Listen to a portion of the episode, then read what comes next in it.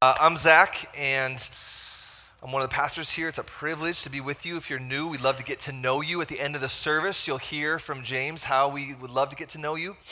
Um, if you have a Bible, please open it to 2 Peter, starting in chapter 1. If you don't have a Bible, um, there's probably one on an app in your phone, so that's another option. Uh, there's some in the back. We'd love for you to have a Bible if you don't have one.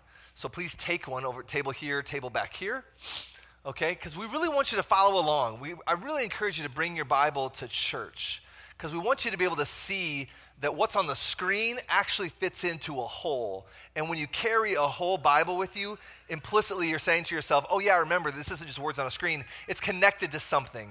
And so that's why it's important to bring your Bible and you can actually see how it all fits together, okay?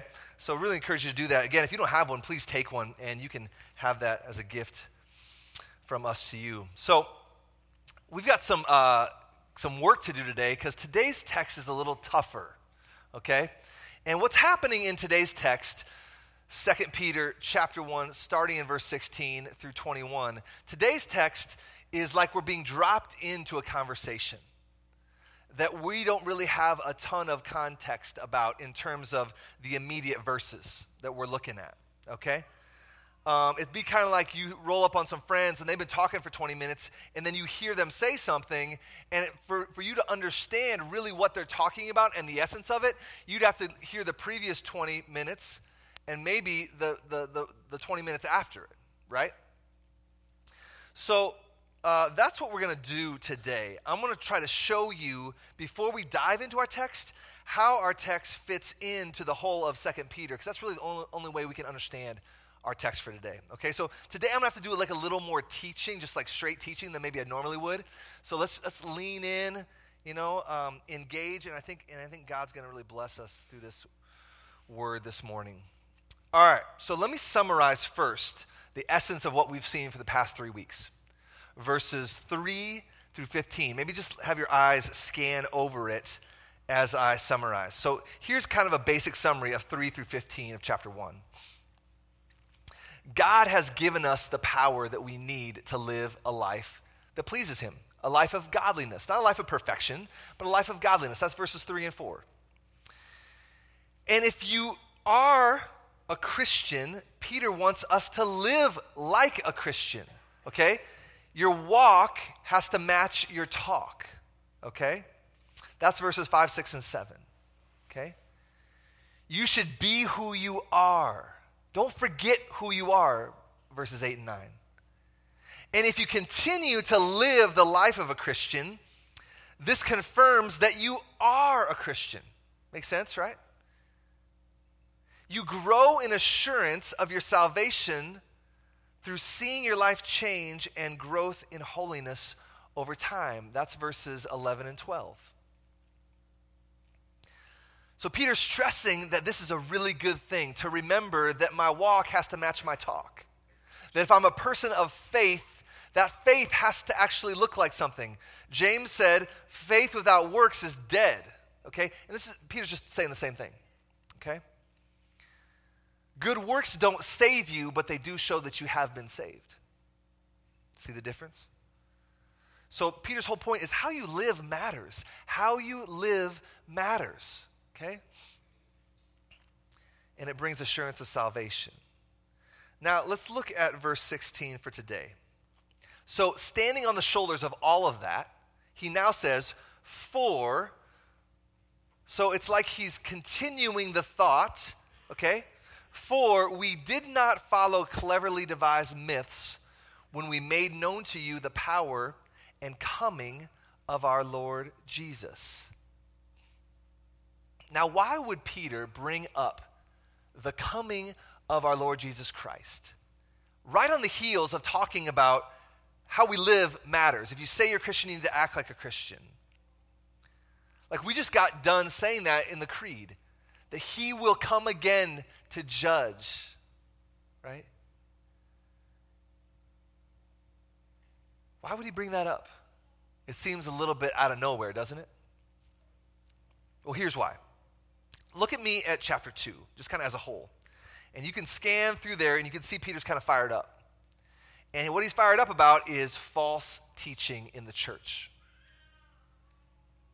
There's false teachers that are infecting Peter's audience with lies. Okay, that's a big deal. And one of the main lies is that verse 16 is false. He will not come back. He's not returning. Don't believe it. It's baloney. That's what they're saying. Okay? Now, why would they do that? Well, let's look forward to verse 18 of chapter 2.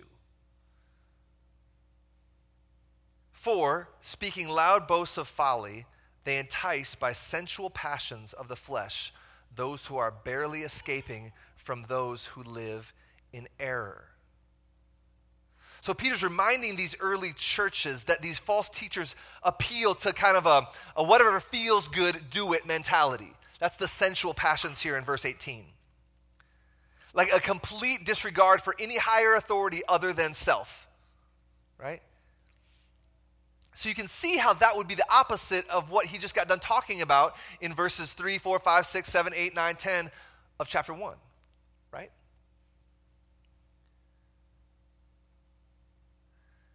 So, whatever you want to do, whatever feels good, do it. That's what the false teachers are saying. And then look at how he expands on this in chapter 3, verse 3. Just flip ahead a couple verses. It's another description of these false teachers. Knowing this, first of all, that scoffers will come in the last days with scoffing, following their own sinful desires. Another translation could be sinful lusts. Okay?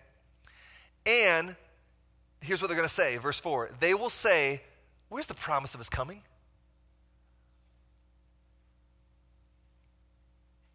They have in view here, again, this do, do whatever feels right kind of mentality. That's sinful desires in verse 3.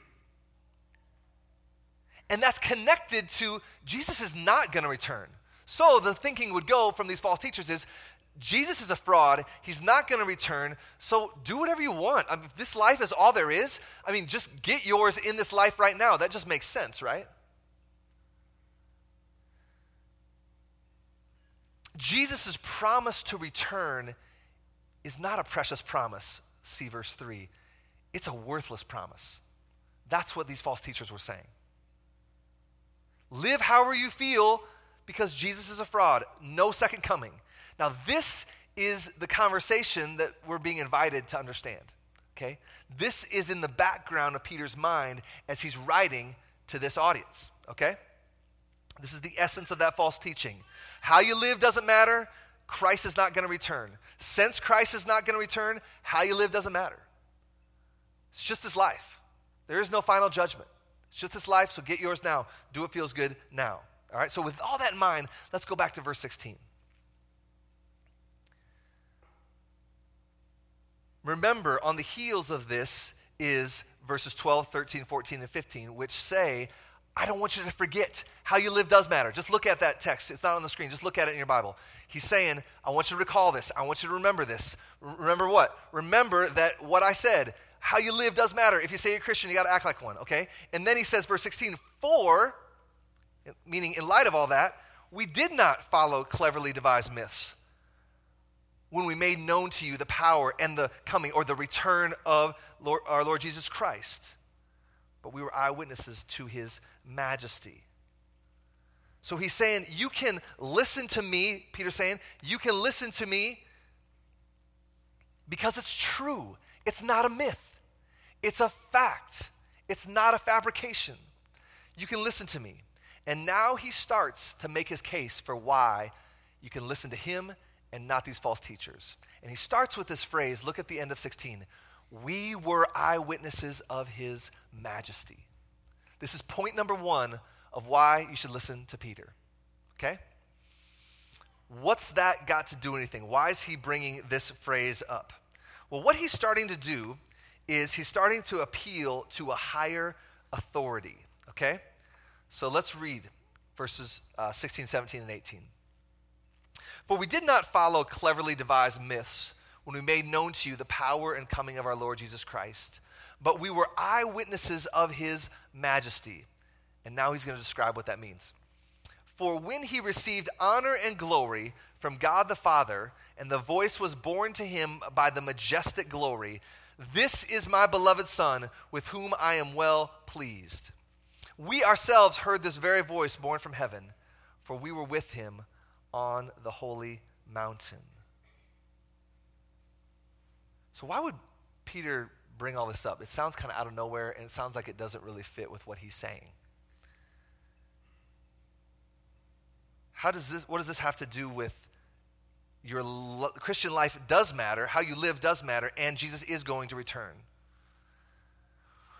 Well, what he's referring to here is what the Bible calls the transfiguration. And this is an event from Peter's life, probably about 30 years previous to this writing, okay? Now, this event in Peter's life may be new to some of you if you're new to your Bible, okay? So let's understand what, what he's referring to here.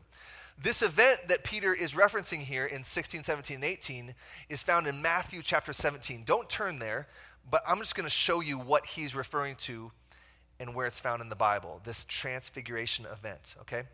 This is Matthew 17. After six days, Jesus took with him Peter, our author, right? Peter, and then two other guys, James and John, and led them up a high mountain by themselves. And he was transfigured before them, and his face shone like the sun, and his clothes became white as light. So, what's this all about? This is just metaphorical language for the glory of God, the glory of Jesus. Whenever the Bible talks about God's glory, not whenever, but oftentimes when the Bible talks about God's glory, it uses light language. One of the most famous examples would be the end of the book of Revelation. It says, In the new heavens and the new earth, there won't be a need for the sun because the glory of God is the light and the glory and the light of the Lamb. Okay? So, what that's saying is God's glory is just magnificent and beautiful and transcendent and all consuming. And that's what Peter was seeing. Okay? He was seeing Jesus' unveiled glory. Okay? He was seeing Jesus' future glory, like Revelation talks about, breaking into the present on that mountain with James and John. Okay? Verse 3 says this And behold, there appeared with them Moses and Elijah, talking with him. And Peter said to Jesus, Lord, it is good that we are here. If you wish, I'll make three tents here one for you, one for Moses, and one for Elijah. He was still speaking when, behold, a bright cloud overshadowed them. And a voice from the cloud, cloud said, This is my beloved son. Sound familiar? Because that's exactly what we read, read in the text for today, right? Because Peter heard it, he remembered it promise you, because this was so dramatic. Here's what it says uh, This is my beloved Son, with whom I'm well pleased. What? Listen to him. And when the disciples heard this, they fell on their faces and were terrified. This much glory human beings can't handle, right? It's too heavy, it's too weighty, you got to hit the deck. But Jesus came and touched them, saying, Rise and have no fear. And when they lifted up their eyes, they saw no one but Jesus only. So, so Peter quotes what he heard the Father say. He said, This is my son. Jesus is the guy. And, and so, what, what do we do as a result? We listen. He says, The Father says, Listen to him, listen to him, listen to him. So, why would Peter bring all this up? As he's thinking about this early church being infected by false teachers that are saying, Do whatever comes natural, who cares? There's no God. Just do whatever you want to do, live how you want to live. If you feel it, do it. Jesus is not going to return. That's a lie. Why would he bring this scene into that whole context of what he's writing about? Well, he's trying to appeal to a higher authority. This is the first step in his case to be persuasive.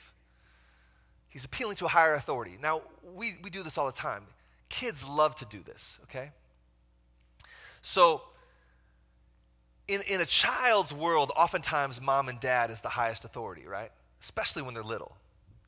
So a sister might say to a little brother, Hey, little brother, did you know that mom and dad are going on a date night tonight? And guess what? We're not having a babysitter, and we get unlimited screen time until they get home. And little brother would be like, just like shocked disbelief. No way. I don't believe you. That's too good to be true. And then what does sister say? Sister says, Dad said. You can believe me. Why? Because I'm playing the trump card now, because dad said so. Right? Kids do that all the time. Mom said, dad said. What are they doing? They're appealing to a higher authority. In a little kid's world, the highest authority is usually mom or dad. And so to be convincing, to be persuasive, dad said, You can trust me, right? Dad doesn't have a track record of lying to us, right? You can trust dad's word. Dad's word is author- authoritative. And Peter's doing the same thing. Peter's doing the same thing. Look at the end of verse 16 when he says, But we were eyewitnesses of his majesty. He's appealing to the fact that he hung out with and heard the absolute confirmation of the Father on Jesus. He heard the Father say things about this Jesus that he's calling this church to believe in. It's like he's saying, Dad said, Dad said, I heard him say it. And what did he say? He said, Listen to Jesus. Implication don't listen to false teachers. Listen to Jesus. Dad said, if Jesus says, I'm going to return to make all things right and to judge, it's to happen. Dad said. These false teachers, they don't have glory like I saw that day on the mountain. They don't shine like the sun. All they are is talk. The future glory of Christ that will be seen when he returns, I saw it 30 years ago. That's what Peter's saying here. It was a quick snapshot on that mountain. That glory will return one day, though. And if it happened back then, 30 years ago, I guarantee it's going to happen in the future, or else it would have never happened back then. I heard the voice of dad. I heard the voice of the Father. I saw the future glory of Jesus. So, his promise is worthy to be trusted. Now, with all that explanation in mind, let's read 16, 17, and 18 again and see if this makes more sense. In light of him already saying, if you say you're a Christian, you got to act like a Christian. It brings great assurance, and don't forget, okay? For we did not follow cleverly devised myths. What I'm saying is true when we made known to you the power and coming of our Lord Jesus Christ. It's going to happen, he's saying. But we were eyewitnesses of his majesty. For when he received honor and glory from God the Father, and the voice was borne to him by the majestic glory, This is my beloved Son, with whom I am well pleased. We ourselves heard this very voice borne from heaven, for we were with him on the holy mountain. So here's the gist of it thus far. Contrary to what false teachers are saying, how you live does matter because Jesus will one day return. And if you prove by the way that you live that you're not a Christian, that day will not be good for you. That promise of his return is certain. And Jesus always keeps his promises. And Peter saw the future glory with his own eyes. So Peter's making a case to be persuasive to his first audience against false teachers. And the first step in his case is this unique tactic of talking about the transfiguration. I was there, I saw the coming glory of Jesus back then. False teachers don't have that. That's part one, but there's still part two. I got something else on my side. And the something else is this I've got the whole Old Testament And it points to the fact that God's promises are worthy to be trusted, namely, that the Messiah will return and make all things right. I've got the Bible on my side. So I got this experience of the Transfiguration. I got my personal history on my side. I've also got a, a literal, literary history on my side. So a lot of you will probably remember, well, we'll see compared to the first service. Who remembers the name Nate Silver? Bring him up. Bring him up. Yeah. My man Rob over here, he loves Nate Silver. He's Mr. Statistician. So Nate um, was all about uh, kind of predicting political races. And he did so with an amazing amount of accuracy. So 2008, he predicted how every state, except for one, would vote for the presidential race. Okay? And he predicted it, and it came to pass 49 out of 50. Pretty cool. 2012, he did it again, but he got 50 out of 50. Okay? So all of a sudden, this, this political strategist or whatever, statistician, I don't know what you would call him, uh, guy that makes predictions about politics that always come true, he got really famous. Okay? All over the news, people wanting his opinion. Time magazine named him one of the top 100 in, most influential people in the year 2000, evidently not so much in this room, but um, he's, he's all over the place. And he got all this popularity for making a prediction and having it come to pass. It's pretty amazing. It was 99%. And Peter is saying something similar everyone looks at Nate Silver and goes, man, that guy's got authority. That guy knows what he's talking about. You should listen to him because he's, he's, he's almost batting a thousand, right? And Peter's saying the same thing. Even better than Nate Silver, God's prophets don't miss. God's Old Testament prophets have not missed yet. What they say comes to pass. They bat a thousand. And they talked about Jesus' return. So don't believe those false teachers when they say Jesus is a fraud, he's not returning. Look at verse 19. And we have the prophetic word more fully confirmed, to which you will do well to pay attention as to a lamp shining in a dark place, until the day dawns and the morning star rises in your hearts. Knowing this, first of all, that no prophecy of Scripture comes from someone's own interpretation. For no prophecy was ever produced by the will of man but men spoke from God as they were carried along by the Holy Spirit. So, what does he mean by prophetic word here? That's a phrase we don't use very often. What he means is just the Old Testament, especially in light of this context where the return of Christ is at stake. Do you believe it or not? What he means here is the Old Testament prophecies referring to that event. And there's a lot of them, and I'm not going to take the time to, to lay them all out here. So when Peter says, verse 19, we have the prophetic word more fully confirmed, what does that mean? It means that these Old Testament prophecies are certain and will come to pass, but in my in addition to that, with my experience of the transfiguration of Jesus, Christ's future glory breaking into the present, Jesus' promise of returning to judge and make all things right should be even more sure in your hearts. Like the Old Testament prophets are great, and you should believe that alone. But if you got the transfiguration in addition to that, man, it should be so confirmed in your head, it's without question. That's what he's saying, more fully confirmed, verse 19. So the whole point is this false teachers are false. God's word through the Old Testament prophets is always true. The Bible is true. They weren't making this stuff up, and it's coming to pass, and it will more fully come to pass. And then he just goes on in verse 20 and 21 and saying that Old Testament prophecy is just not something willy nilly, it's something that God gave, prophets delivered, and it's true and it can be trusted. So that's the summary of, of Peter's argument. How you live matters because Jesus is worthy to be trusted. If you say you trust him, your life needs to look like something.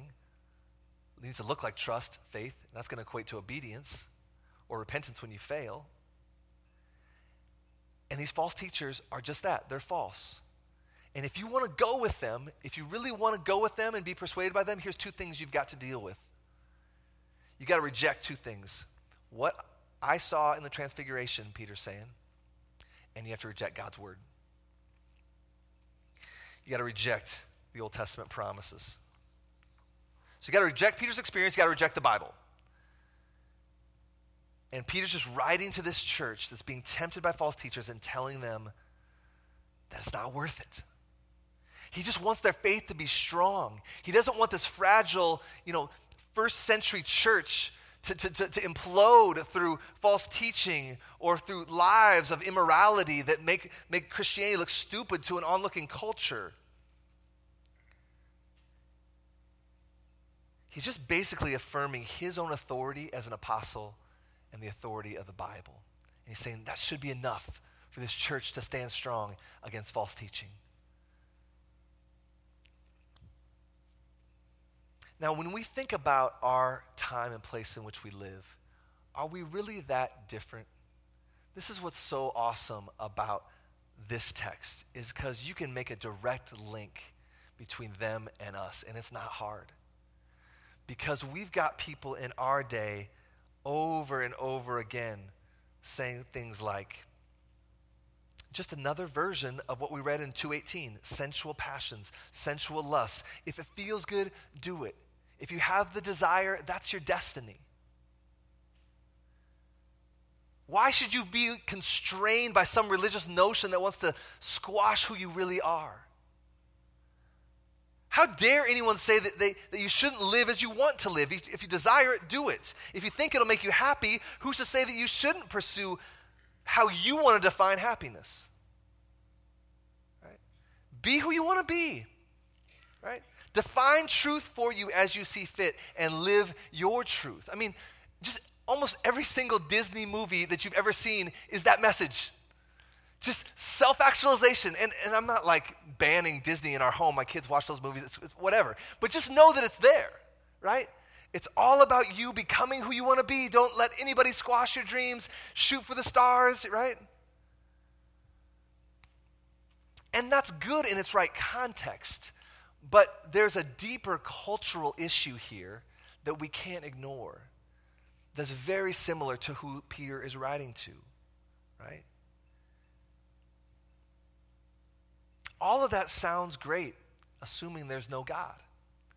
If there's no God, then yeah, your desire maybe is your destiny.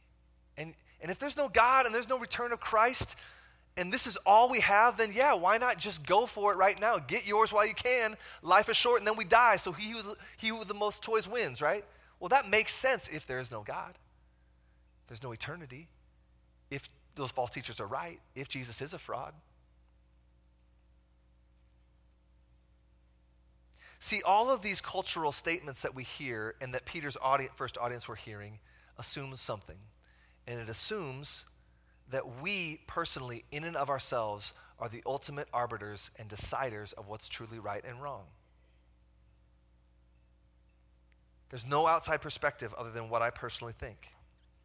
And if there's no God and he and if he has spoken, but I'm sorry, but if there is a God and he has spoken in the prophets and in Jesus ultimately and in the apostles, then that implies that there is a true right and wrong. I know this is so basic, it's obvious, but we miss it. And Peter is simply assuming this contrary to all the voices in his culture and in our culture. And if, if there is a God and his name is Jesus and he is going to return and make all things right and set the scales through judgment of right and wrong, then that has implications for our lives, does it not? Either we're going to be having to suss out at the end the right and wrong in and of ourselves, or we're going to have Jesus cover us and he actually taking our place and being the one who was judged wrong so that I could be made right will take it for me. Those are the choices on the last day. See, see, if God is going to return and make all things right, how is he going to do that? He has to judge, right? And what are his judgments based on? They're based on him. He is the arbiter of true right and wrong. The eternal, the creator, he gets to decide what is right and wrong. It's not some wishy washy standard of personal preference. No, God is the standard, right? And if he is returning and he will one day be the full and final judge, that assumes that there actually is a real right and wrong outside of our personal experience outside of just what I think, outside of just what I rage about on Twitter or Facebook, right? And Peter's assumption here, part of what he's pleading with his people is believe it because you don't want to be on the wrong side of it. So at the end of the day, we're in the exact same position as Peter's first audience because he's just calling them to believe. He's calling them to decide. He's calling them to reject false teaching and believe true teaching. And that's really the application for, point for today. What are you going to believe? Are you going to believe the culture, the cultural voices that say Jesus is a fraud and do whatever you want? Don't let anybody constrain your desires? Or are you going to listen to King Jesus? And are you going to seek to, de- to, to de- define your desires based on his desires and pursue the greatest life and joy possible through defining your desires by his desires? So, which is it going to be? And that's a faith question that has to be answered. Is Jesus who he said he is? Yes or no? Will Jesus return? Yes or no? Did Jesus truly rise from the dead? Yes or no? Those are, those are Christian questions that we have to answer.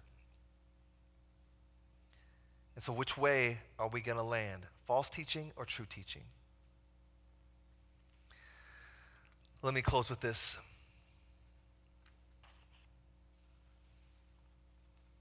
Some of you may come from a Christian background where this talk of judgment and, and right teaching um, centered on the return of Christ to make all things right and to judge. That was maybe like every single Sunday you heard basically, you better get your act together or you're going to hell. Or you better get your act together or when Jesus returns, he's just going to come and whack you. And you just live in a constant state of fear. But the correct teaching that Jesus will one day return is not meant to be a source of fear it's not meant to try to like guilt you into obedience. That's not the point at all. Jesus' return is supposed to be a source of profound comfort. Now, for those of you who might not be Christians here, it might not be a comfort until you become a Christian, but it can be a comfort today if you are willing to become a Christian. Because here's how the gospel works if, if you're willing to come to Jesus as your greatest trust as your greatest hope, as your greatest desire. Cast idols aside and worship the true God. If you're willing to do that and come to Jesus, He said that He came to lay down His life for you. And what that means is that He bore the judgment of God for you already on the cross. So you don't have to fear that one day coming. He's the divine substitute. So if you trust Him for the forgiveness of your sins, through him bearing the penalty of those sins for you, you don't have to fear judgment because judgment's taken away. Jesus absorbed it for you as the most gracious gift you could ever imagine. So, do you want that? The invitation is all who are willing to come, come. Every demographic, every people group, every age, stage, educational degrees, whatever, all are willing to come. And he says, Come to me. I'm willing to give if you're willing to receive. Trust me, treasure me above all else, and follow me. And so at that point, you become a Christian. And at that point, Romans 8 1 is applied to you. And it says, There's no condemnation for those who are in Christ. And if that's true, then the second coming of Jesus is not something to be feared. It's something that is the ultimate summation of all of my deepest desires. I don't fear Jesus' return. I look forward to it. I say, Maranatha, come, Lord Jesus, because you're the one I want. Who and I in heaven besides you? You are my strength and my portion forever. How could I not want you? I don't want your stuff, I want you. And that's the second coming. That's, that's beautiful.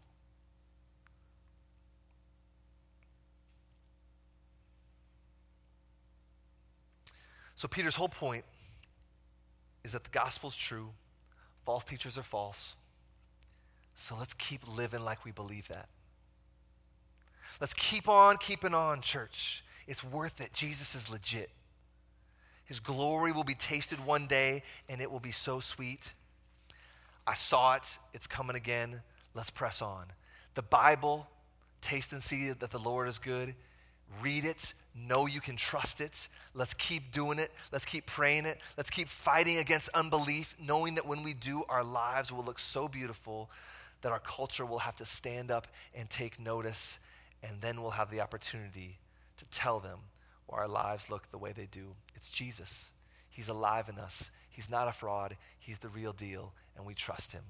Let's pray.